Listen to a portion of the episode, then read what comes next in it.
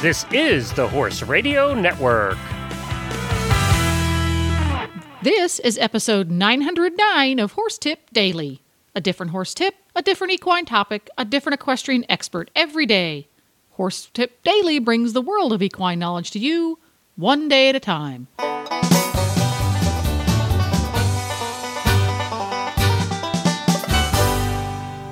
Greetings, horse people. Coach Jen here, and thanks for tuning in to Horse Tip Daily. Today's tip is an excerpt from the Horse Health Report on the Horses in the Morning show. The Hit'em crew is joined by Shelly Smith of Standlee Forage to talk about hay and forage. We'll cover some of the reasons hay is such a regionally diverse product, the different types of forage available, and why you might make a particular forage choice. We'll find out after this from Equestrian Collections. Hi, Glenn here with the Horse Radio Network, and I'm back in 2014 with Debbie from Equestrian Collections with another year of great products. What do we have this week, Debbie? Well, first of all, Happy New Year! it's been it's been a great Christmas, and uh, we're here in the Mid Atlantic, and so we're freezing, and but we are happy to bar- start thinking about riding again. Hopefully, the weather will turn soon. And the first product I have this this month is for the Dapple Equine one piece jump cups. We offer these in three different, uh, well, three different styles for three different types of um, jumps. Uh, one is for gates and planks, you know, those kinds of things that are look like a plank that you set them in. One is for round rails, and one is for the lighter PVC standards. These, all three are designed just a little bit different for each one of those types of um, of jumps. Um, poles and gates and things like that. But the thing about this that's so great is you can do it one handed. So that when you have your horse with you, you don't have to stop everything and drop it and look for pins and get the pins moved. You can do it with one hand. It's also made in the United States of America, which everybody is always looking for. It's got a rubber coating. It is made of steel with a rubber coating, so there's no rotting, no problems with ice.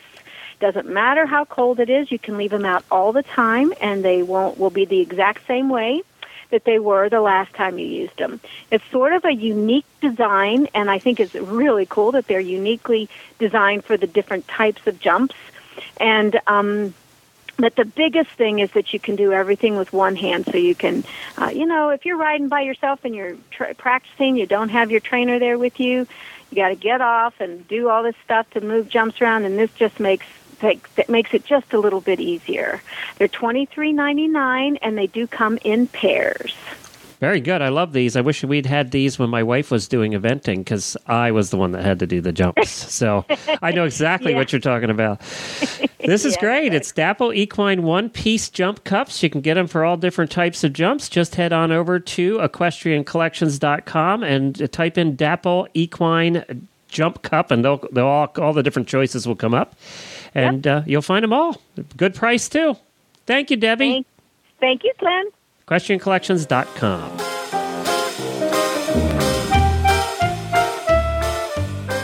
So, Shelly, can the words hay and forage be used interchangeably? Because I know some things you call forage and some things you call hay. Or are there specific circumstances under which one is correct and one is not? We use the word forage because it allows us to refer to not uh, only your traditional two string or three string bale of hay that you are accustomed to, but also the other products which are um, a processed form of hay. But hay and forage can be used interchangeably. Uh, roughage which we also do a little bit with roughage, cannot necessarily all be used interchangeably with forage. Uh, roughage would refer to items such as beet pulp pellets and beet pulp shreds. I see in your website you talk about uh, noxious weed-free forage, and uh, you know, so we've all gotten hay before that have had tons of weeds in it, and I assume that's what you're referring to is uh, is your quality control making sure that that doesn't happen. Uh, certified noxious weed free forage originates with the state of Idaho. Um, the state of Idaho, Wyoming, Washington, the northwestern states, which are renowned for growing the best forage anywhere in the world, have a certified noxious weed free program. And that is run by the state in conjunction with the Bureau of Land Management and the uh, forestry program, the U.S. Forestry. And the purpose of providing a certified noxious weed free program is those individuals who choose to trail ride or uh, backpack camp with their horses in places like Yellowstone, uh, they can provide a forage that protects the actual lands and the and the forestry in which they are traveling. So it is required that you feed your horse uh, before you go camping through Yellowstone, horseback riding through Yellowstone, or any of the Bureau of Land Management uh, regulated forest forest areas. It is required that three days prior you provide your horse with a certified noxious weed free forage, and throughout the, the period of time which you are in the forest, or the Bureau of Land Management regulated areas that you continue to feed them that that type of product. So I didn't know that. It's more to protect the land than it is, you know, and and keep an introduction for for um, for you know noxious weeds in in those areas. What what what weeds are we talking about with noxious weeds? Um, it, it's a it's a pretty extensive list. Idaho has one of the longest lists, um, and we're talking about things like Hordeolithum is is an example, uh, perennial pepperweed, the various types of thistle, and the list, like I said, it contains 64 different varieties of noxious weeds. Oh wow! I know, Shelly, that you work with um, a certain section within the United States, but overall in the United States, are baled hays or bagged hays or pelleted or cubed hays, is that something that you can say, oh, overall nationally people tend to buy more baled hay than, than cubed? Or is that very regionalized as far as what we prefer to buy as horse owners? It is regional.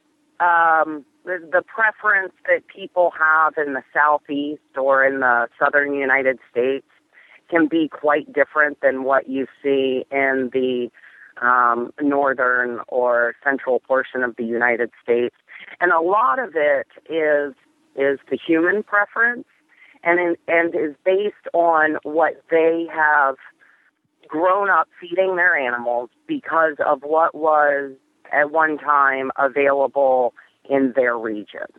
So on mm-hmm. the East Coast, orchard grass is very, very popular. And you'll find that orchard grass is very popular in Virginia. Orchard grass grows very, very well in Virginia. So people have have a tendency on the East Coast to, to feed an orchard or an orchard alfalfa mix.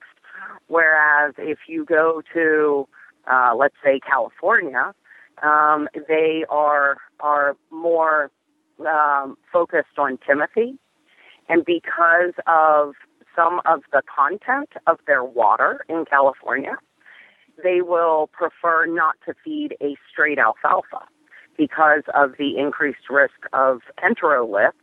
And it's not because of the calcium level in the alfalfa, it's a combination of what's in the alfalfa and what's in their water source. Where can people find your forages?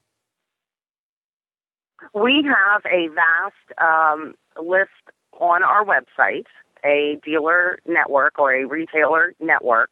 Um, and if you go to our website, which is Standlee uh, Premium Western Forage, you can just Google Google that, and it'll pull up our website, um, which is StandleeForage.com, and um, you can punch in your zip code and pick the radius uh, that you're willing to travel. And if you are unable to find uh, a dealer or a retailer close to you, then you can contact our corporate office either through our website um, or you can pick up the phone and call us on our 1 800 number. So we are always more than happy to assist um, any of the end users to find our product. But we are in every state, uh, with the exception of Alaska, I believe, throughout the United States. Well, there you go.